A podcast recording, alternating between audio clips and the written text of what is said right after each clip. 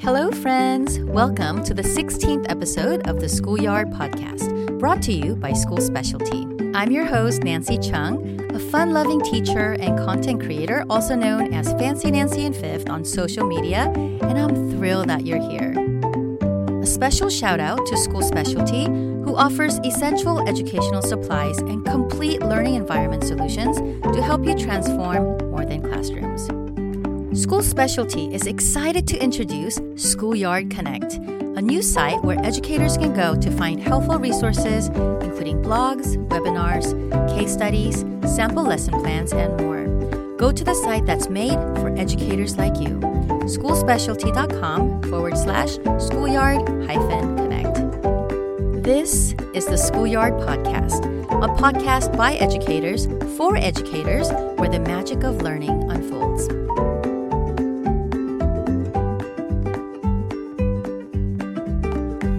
In the vibrant tapestry of education, neurodivergent students and teachers contribute unique threads that weave a rich and diverse learning experience for all. Imagine a classroom where creativity knows no bounds, where unconventional thinking is not just embraced but celebrated. Neurodivergence, encompassing conditions such as ADHD, autism, dyslexia, and more, is not a hindrance but a colorful palette that adds depth to the educational canvas. Students with diverse minds offer innovative perspectives, solving problems in ways that transcend the ordinary, while neurodivergent educators bring a dynamic energy to teaching, fostering an inclusive environment where every learner can flourish. Together, they redefine the conventional norms of education, turning classrooms into spaces where differences are valued and the beauty of neurodiversity shines through in the shared journey of learning and growth. In today's episode, we'll be talking to Nichole Schlagel Hope, current principal of the Academy of Arts and Knowledge, also known as AAK, with four years of leadership focuses on tailoring curriculum enhancements for diverse learning needs. Her qualifications include a bachelor's in elementary and special education, a master's in human resources and educational leadership, and an additional master's in curriculum and instruction, trauma and resilience in educational settings. With extensive teaching experience across various educational settings, she's committed to fostering inclusive learning environments for student success. Welcome to the schoolyard, Nichole. Hi, thank you for having me. Hi, thank you so much for being here. Would you please tell us a little bit about yourself and what you do? Absolutely. Um, so currently, I am the administrator at the Academy of Arts and Knowledge. We are a pre K through fifth grade public charter school in Fort Collins, Colorado. Um, prior to that, I've done a little bit of everything in education. I've taught K through 12, um, general ed, special education in many different environments, as well as alternative education settings. Mm-hmm. And I've been an assistant principal and also a principal in the elementary settings. So, wow. So many hats. yeah. You've worn all the hats. Well, thank you so much. Kudos to you. Um, so, for anyone who's not, who may not be familiar with the term, could you please share what neurodiversity is? Um, for me, it is just that inclusive term of students within the special education realm. So it's mm-hmm. students who are just thinking differently, um, mm-hmm. that bringing that creativity, innovation, diversity into our educational world. Um, students who just need maybe something a little bit different, um, mm-hmm. approach education different, um, who just need maybe that little something extra to mm-hmm. approach um, those educational standards for achievement. Got it. Can you share a story about a moment when you realized the value of neurodiversity, either as a teacher um, or a principal or even as a student, and how uh, maybe how did that understanding change the way you approach learning or teaching? Yeah, I don't know if I realized it at the time, but mm-hmm. definitely reflecting over my career, it was in the early 2000s. I was teaching special education in an alternative setting. It was um, in a high school setting, kind of that last step for students before there was kind of no place else. Mm-hmm. Um, behavior wise, they've kind of gone through it all. And getting to know those students, building relationships with them, they could all tell me the exact like moment, class, teacher, mm-hmm. when kind of the wheels fell off, when they became disengaged, mm-hmm. when mm. something happened where mm-hmm. school changed for them, mm-hmm. and like when they stopped trying, right. when they just were not connected anymore. Mm-hmm. And it was at that point in time, it's like we need to do better. Like they mm. were telling us something as as educators, we weren't listening.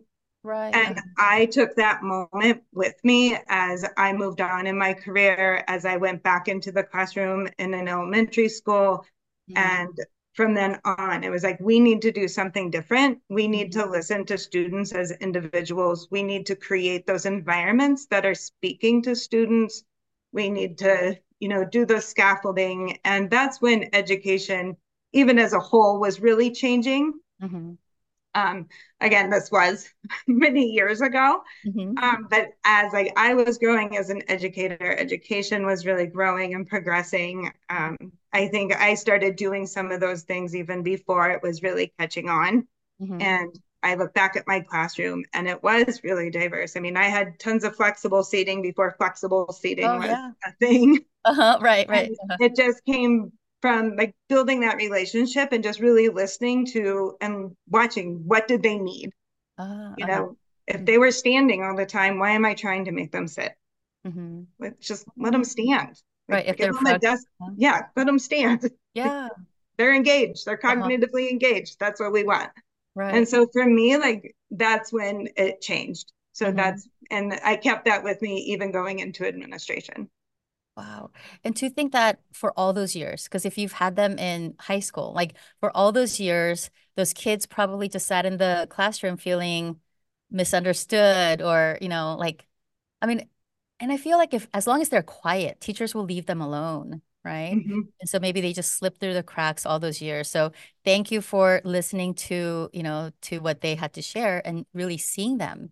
Um, oh gosh, I I would love to hear some of those stories of like, you know, that that moment. You know, like you said, there were some like um like the common grounds of like of like every child and their story of when they decided, you know what, school's not for me. Like yeah. I yeah, like Oh gosh, that's really sad. I'm sure you've been in so many different classrooms at all age groups.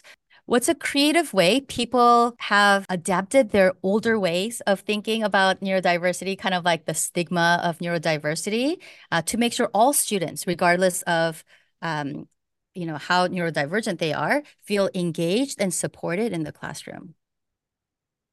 I think the classrooms where I see it the most and the ones that are the most successful are the ones that just kind of let go of like what is the ad- average classroom because if you're just creating an average classroom or an average lesson plan you're really not going to reach anyone mm-hmm. you know like no one's average like the so normal just, right the quote yeah. unquote normal uh-huh. mm-hmm. so if you're thinking like if i can reach like the very hardest student um even like towards behavior or like who do i need to like scaffold my lesson to tailor it to the most like mm-hmm. if you're like pushing out those boundaries then I mean, you're going to get everyone in between. Mm-hmm. And so the teachers who are willing to really do that and who are um, listening to those kiddos who are just really, you know, willing to have a desk, you know, that is like maybe on the ground and that environment that looks completely different um, or the kid that's walking around and then like the lesson that has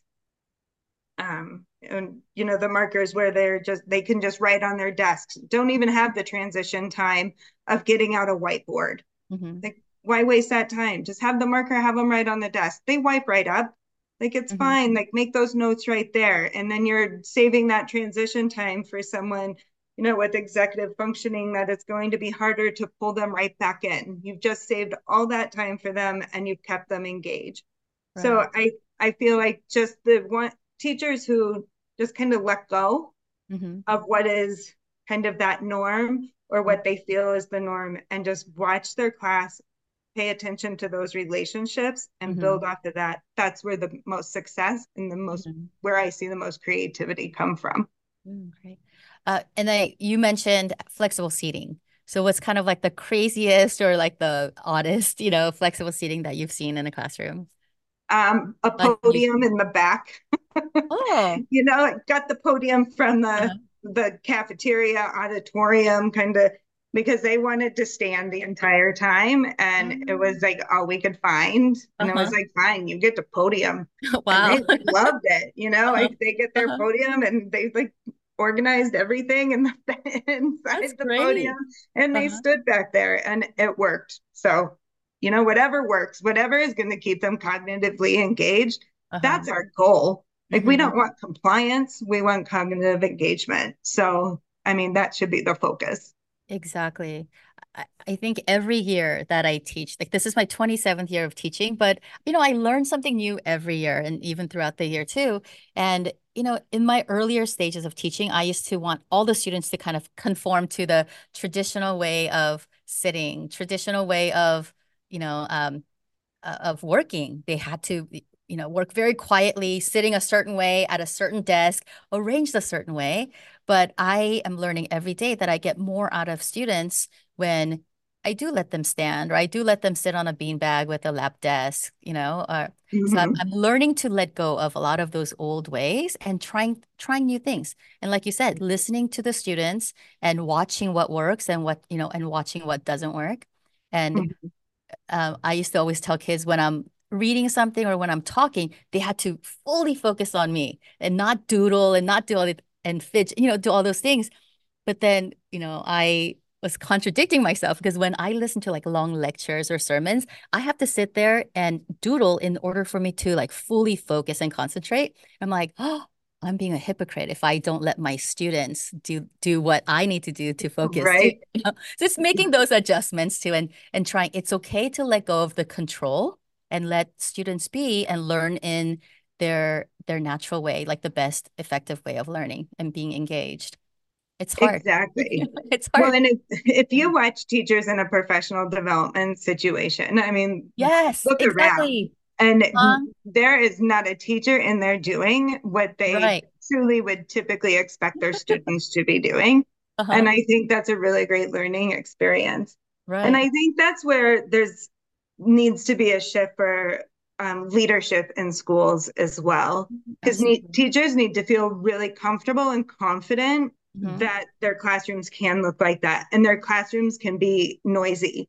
Mm-hmm. and like uh, somebody can walk past and it should be messy. Like there should be stuff out. Like dust should be around. The kids should be on the floor standing up or walking around. I mean that means students are fully engaged into what they're doing Right. Uh, if I walk past and everybody is just sitting in a desk and it is completely quiet and it's a, in a row, I, I'm going to do a double take. Like it better be matching exactly that purpose for that specific lesson, like uh-huh. what's happening. But teachers need to feel very confident in that and they need to feel very supported in that. And that absolutely comes from leadership. They need to know that, you know, they they are going to try some things and it's not always going to work for every single group. Mm-hmm. And that's fine. Mm-hmm. Try it. If it's not working, then readjust. Get to know your group, and it's going to look different every year, and it's going to look different at different times throughout the year. Mm-hmm. But that's okay. And so I think there needs still that that shift is still coming, yes, and that uh-huh. shift is um, in the growing process with some growing pains within leadership. Mm-hmm. Absolutely agree. And that whole support and just building that community and that culture um, accepting differences, you know, and so I, it this kind of goes straight like very smoothly into my next question, um, which is talking about sense of support. Uh, let's say there's a teacher who wants to try all these different things to meet the needs of their neurodivergent students, um, but they have a teammate who is kind of saying, no, that's not what we do um, at our school, or that's not what we do on our grade level. Like you could have some resistance there. Um, or if the teacher wants to try all these things, but the um, administration says, no, that's no, that won't work, or vice or, or other way around. If the principal wants the teachers to try all these things and there's no support, like that could be really difficult. Now, mm-hmm. think back to a time when you felt a strong sense of support from your colleagues, um, your your uh, school community. Um, how can we encourage more of these supportive moments for not just not, not just the neurodivergent students, but teachers as well? What have you done as a principal to encourage this support? For me, it's always goes back to when I was in the classroom, good or bad. I don't. I think probably leadership probably had varying opinions on it. Like I was going to do what was best for kids. And so, like, if I knew it was going to be best, I was going to push forward and going to do it, mm-hmm. and then let the data speak for itself. Like, okay, like my behaviors were going to decrease. Like, I knew what I was going to do was going to work, mm-hmm. and so I was just going to kind of push through some of those. So again, like, good or bad, like how that always turned out are some of the reflection on leadership. I'm sure there are some conversations that they may have felt differently, but that's okay. It turned out well for me in the end. and it turned uh-huh. out better for my students. Uh-huh. Um, looking at it for teachers, I mean, just supporting the ones who want to do it. I will support them 100%. And then I that shows their success helps bring that others in who may be doubting that. Mm-hmm. And then you just build in that success with others maybe pull in a few things where it's not um, build that comfort level up mm-hmm. so you can do something that's very easy that maybe um, they are comfortable with and they start seeing little successes and so then you can kind of push it a little bit further and a little bit further but when teachers feel supported mm-hmm. and they um that's gonna their students are gonna feel supported and when their students are feeling more supported, they're going to be more engaged. Mm-hmm. So that's going to increase academic success. And so it, which in turn, then the teacher is going to feel better about what they're doing. Mm-hmm. And so once you get that ball rolling, it mm-hmm. becomes very easy within your within your school community. Mm-hmm. And so you as a leader, I'm very particular about who I find and mm-hmm. I target like I I will go in and support those individuals 1st mm-hmm. because then they become my leaders. And I really focus in on what they are doing and I talk about it and I show that. And we really show that student success to bring others along. But mm-hmm. it is a it's a very strategic mm-hmm. support system that is built, mm-hmm. but it's absolutely there. Like you bring the tools, you show exactly what strategies work you're in the classroom with them, modeling it in everything that we do from the cafeteria to the hallways to before school, after school, on the playground. Those techniques, those strategies, the environment that is created from the second those students get out of the car is mm-hmm. specifically created to support every individual. And I think that's a big part of it too. It can't just be a classroom. Mm-hmm. Absolutely. It needs to be the library. It needs to be the cafeteria. It needs to be the playground. It needs to be everywhere mm-hmm. for those students to, for all students to feel very included and supported within the school community. Mm. So you're at a special school. It's a school of um, arts and knowledge, right? Um, yes. Academy of Arts and Knowledge. Do you, I mean, I don't know if it's okay for you to share, but do you have more students who think outside the box who are a little bit more neurodivergent in your school population? We have a very creative population. Mm-hmm. That's what I figured. yes. We mm-hmm. love to say that we are, all of us are unapologetically ourselves. Oh. That is our tagline from our pre K students through fifth grade to every single teacher. We're all very quirky and uh-huh. we make up this amazing school community. Um, and through that, we just personalize our education. Um, uh-huh. Um, we, um, everybody comes there because they are just thinking a little bit different. And so, whether that you come in with a different learning plan or not, we want to know like how are you going to learn best, and let's let's work with that.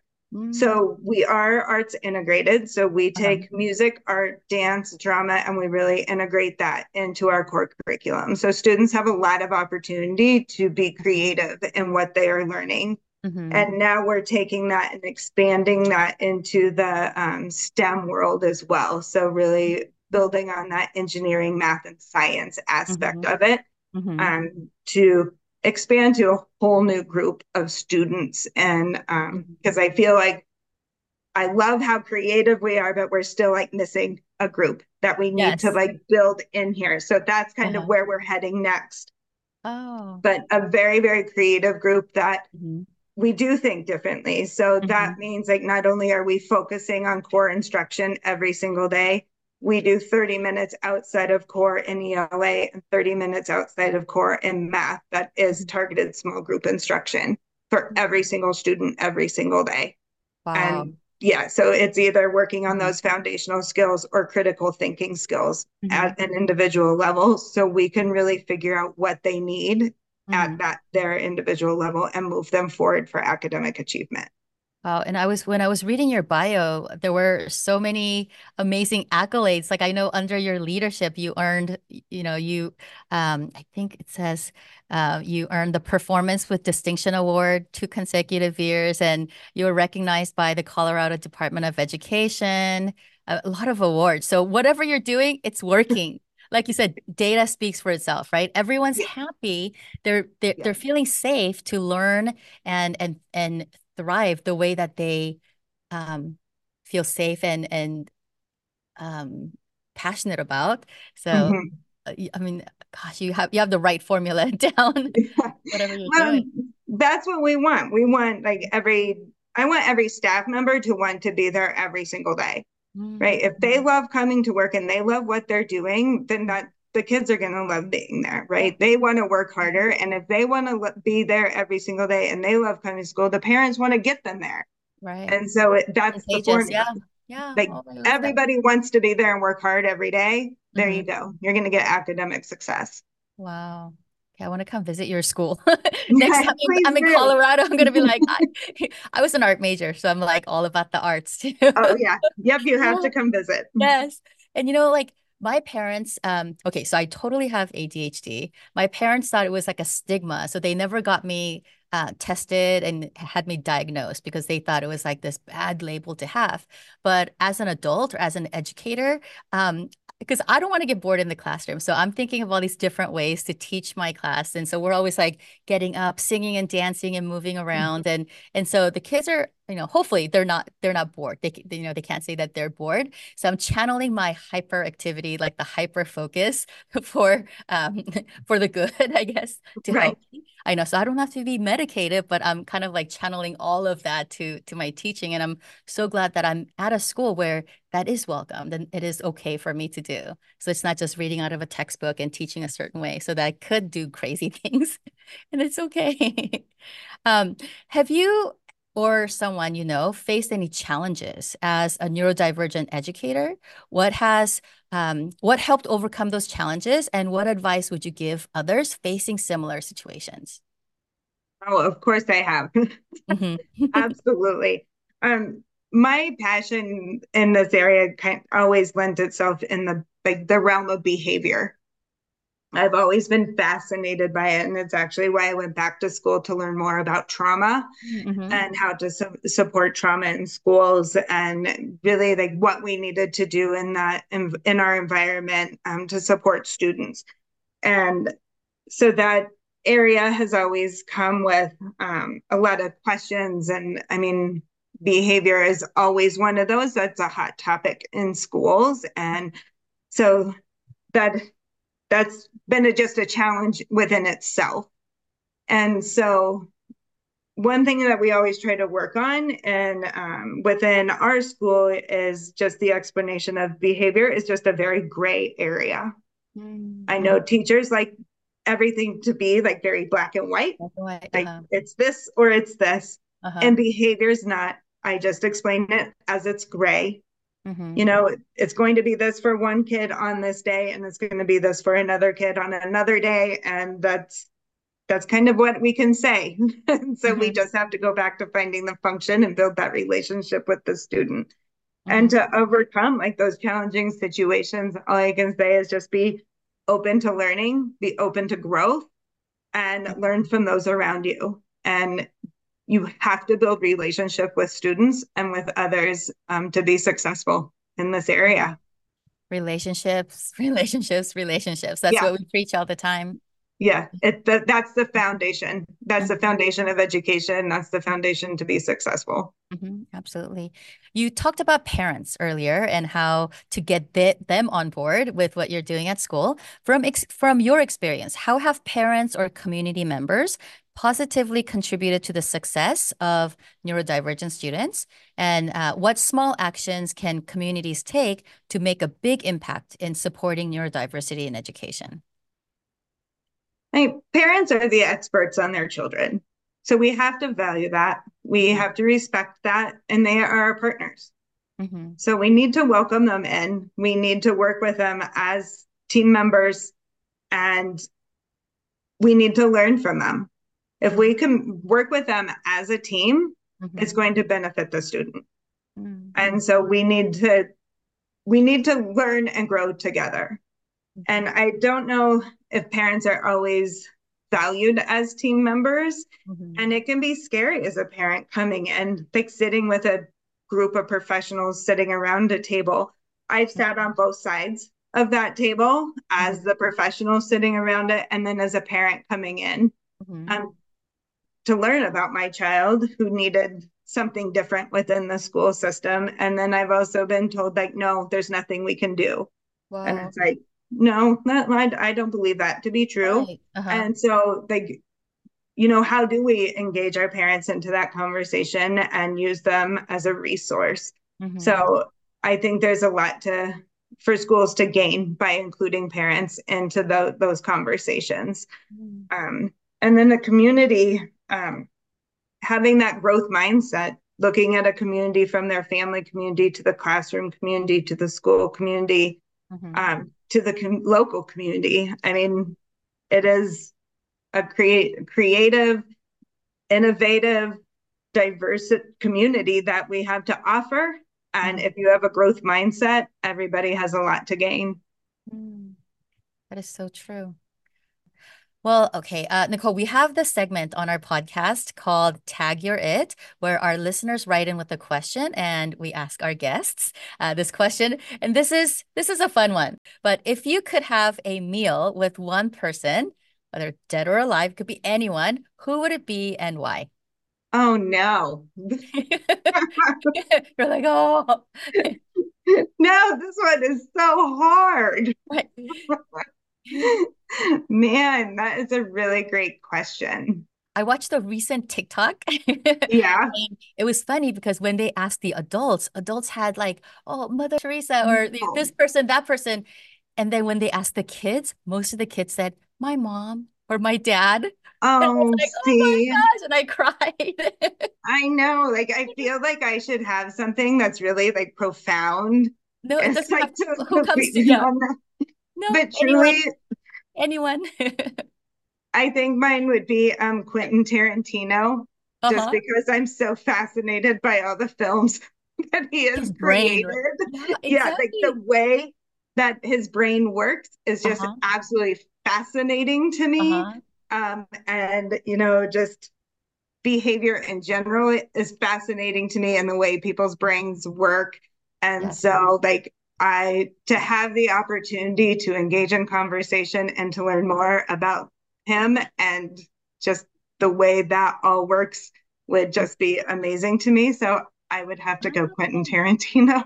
I'll I'll send him a little DM. Nichole would like to meet with you. no. and I wonder what kind of student he was. Like every time I see a celebrity, like you know, a celebrity interview or uh-huh. see them out like in like public settings, I'm like, I wonder what kind of student they were. yeah, I I know. I would love to know because yeah. yeah. Yep. So like, that would be mine. oh, I love that. Okay, Nichole, before we leave, I have one more question for you.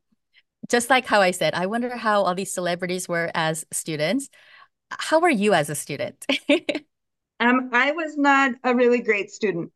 I was not terrible. Uh-huh. Um, you know, I was the typical elementary student. And then once I got into junior high, I had figured out that if I was like talked and messed around, I could get mm-hmm. kicked out of class. Uh-huh. And if I got kicked out of class, I got to go down to the office and I had a lot more fun down there and I got to essentially be the assistant principal's like aide and got to go run errands for him. Uh-huh. And so I just worked very hard to get kicked out of class. Oh my god. yeah, so I spent a lot of time doing that. And then in high school I just never got super connected, but I knew what I wanted to do. Mm-hmm. I knew I wanted to be a teacher.